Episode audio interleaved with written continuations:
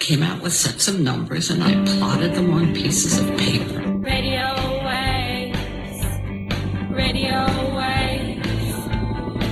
She sees radio waves, radio waves. Astrophiz brings the news. Arrays and dishes get different views. Are you confused? Radio waves. Radio waves. Radio waves. She sees radio waves. She sees radio waves. Welcome to the Astrophiz podcasts. I'm Brendan O'Brien, and today's the 3rd of September 2020. Each month, we bring you two fabulous episodes. At the top of each month, we have an interview with a respected astronomer, astrophysicist, space scientist, or particle physicist. Then, in the middle of the month, we bring you Dr. Ian Musgrave's Sky Guide for the next four weeks, where he previews celestial observations for naked eye observers, telescopers, and astrophotographers. So, for today's episode, we are postponing our scheduled interview and instead presenting a special feature on the life achievements of Katherine Johnson, African American mathematician who hand calculated many mission trajectories for NASA, including the iconic Apollo 11 mission, and she lived to be 101, born in 1918 and passed away in February earlier this year. She is remembered forever as an integral part of NASA's history and for standing up for the rights of black Americans. In popular culture, she's portrayed lovingly in the film Hidden Figures about pioneering black female aerospace workers, and her autobiography, Reaching for the Moon, is a bestseller that was published just last year.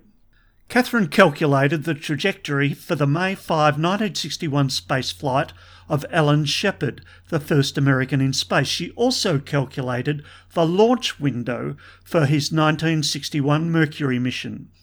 She plotted onboard navigation charts carried by astronaut missions in case of systems and comms failures.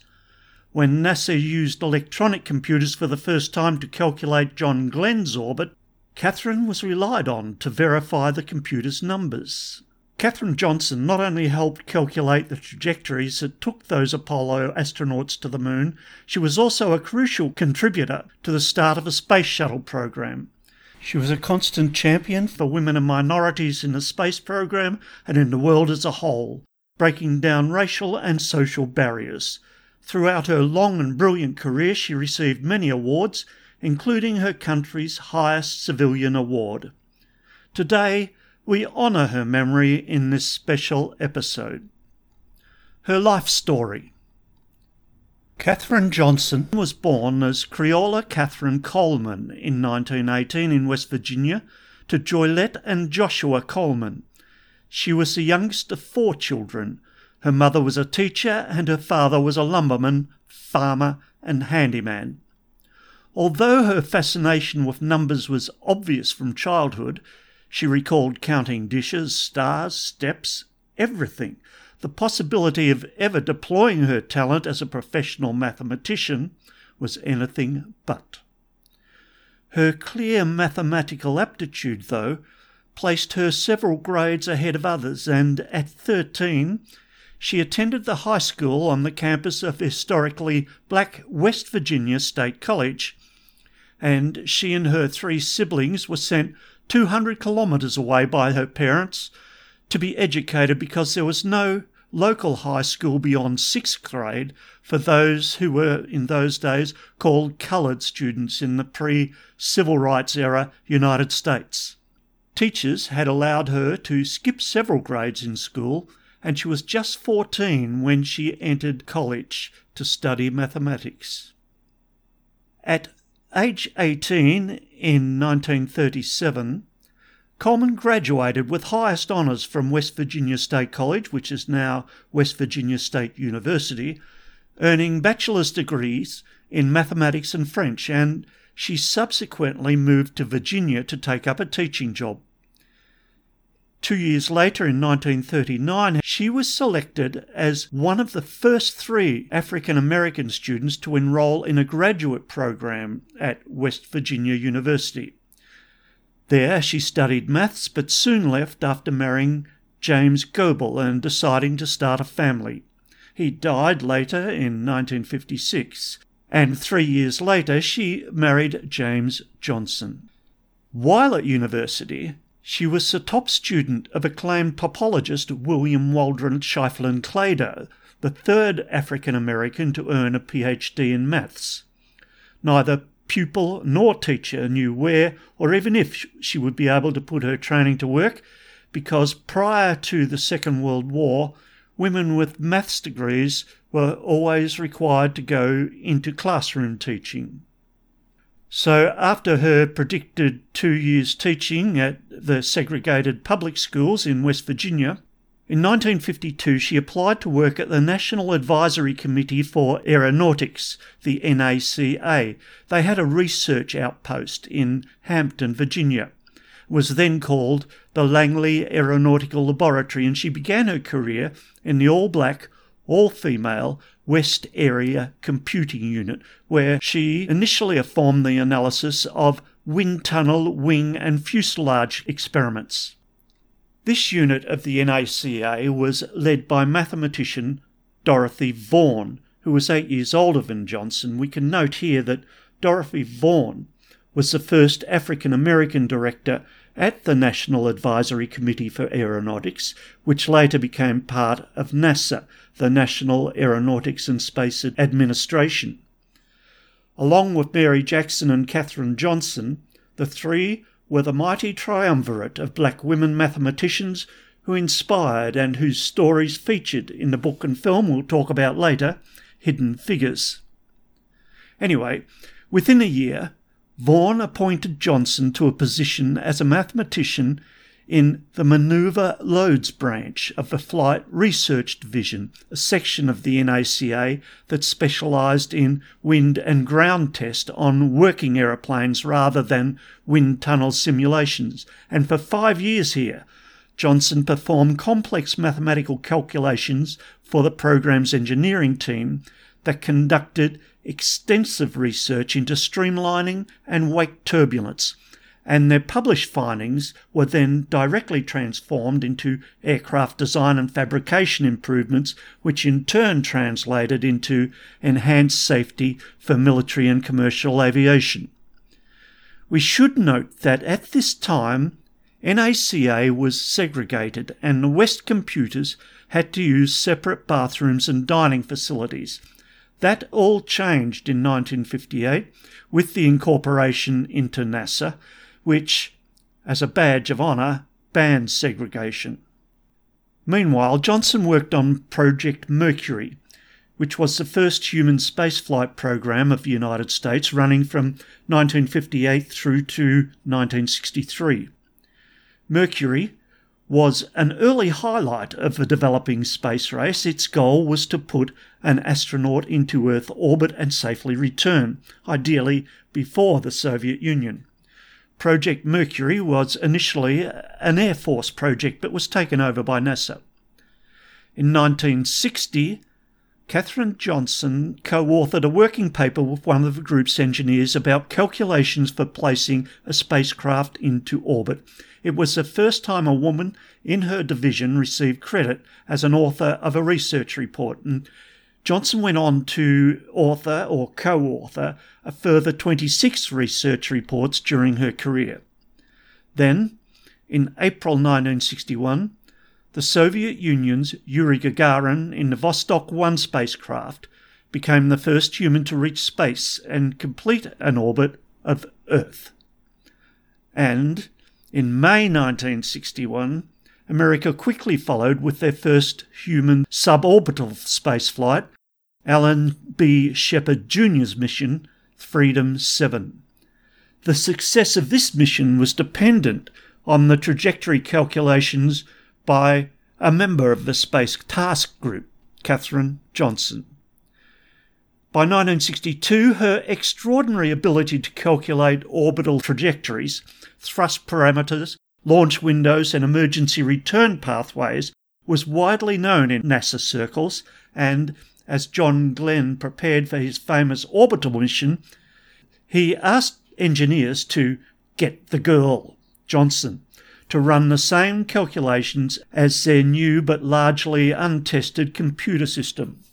He wanted her to hand check the trajectory equations that had been input into NASA's new IBM 7090 computer, and only if the two calculations matched, he said, he was ready to go. That successful flight in February 1962 was a pivotal point in the US and Soviet Union space race, and here Johnson again played a crucial and for many years an unacknowledged role. Then, in 1962, President John F. Kennedy whipped up support for NASA's fledgling Apollo program in a famous speech that contains perhaps the most famous words he ever uttered about space exploration. Kennedy's stirring, soaring moon speech delivered at Rice University in Houston laid out why the president believed sending astronauts to Earth's nearest neighbour by the end of the 1960s was so important. Kennedy had first aired that ambitious goal in May 1961, just six weeks after the Soviet Union's Yuri Gagarin became the first human to reach space and orbit the Earth. Here's a short excerpt from JFK's famous moon speech. But if I were to say, my fellow citizens, that we shall send to the moon 240,000 miles away from the control station in Houston a giant rocket more than 300 feet tall, made of new metal alloys some of which have not yet been invented, capable of standing heat and stresses several times more than have ever been experienced, fitted together with a precision better than the finest watch, carrying all the equipment needed for propulsion, guidance, control, communications, food, and survival on an untried mission to an unknown celestial body and then return it safely to Earth re-entering the atmosphere at speeds of over 25,000 miles per hour, causing heat about half that on the temperature of the sun, almost as hot as it is here today, and do all this, and do all this, and do it right, and do it first, before this decade is out, then we must be bold. This leads us directly to a highlight among many in Johnson's career. This was her work in the team that calculated where and when, in which direction, and with how much thrust to launch the rocket for the historic Apollo 11 mission of 1969, and she contributed calculations to the parking orbit of Apollo 11's command and service module during that first crewed moon landing, which, as promised earlier by JFK, sent the first three astronauts to the moon and back on behalf of the USA. After the other Apollo missions, including the rescue of Apollo 13, Johnson later went on to work on the Space Shuttle program from 1981 to 1986. She retired from NASA in 1986 with a magnificent payload of achievements to her credit. After her retirement from NASA, after 33 years at Langley, she was a welcome and much sought after visitor into classrooms to beguile students with the wonders of mathematics, spaceflight, and the benefits of pursuing STEM careers in science, technology, engineering, or mathematics. Even as the popularity of Hidden Figures turned her into something of a celebrity, Katherine Johnson would be modest yet a profound inspiration to a new generation of young people. Asked about the challenges of being black in a segregated workplace or of having upended the no women policy in her division's research meetings, she was most likely to reply, I was just doing my job. Fortunately for all of us, her idea of just doing her job was not just doing the maths. It was also about making workplaces and the world a better, fairer place for everyone. Johnson received many awards and honours during her life, including from President Obama the Presidential Medal of Freedom in 2015. In 2016, NASA named the Katherine G. Johnson Computational Research Facility after her.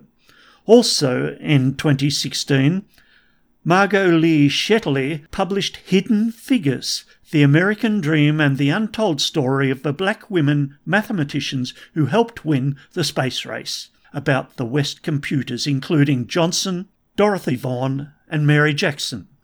The film, just called Hidden Figures, based on this book, was also released in 2016 and nominated for three Academy Awards. It's a brilliant story about a wonderful, hard-working and talented person. Go see it. Katherine Johnson also published an autobiography, Reaching for the Moon.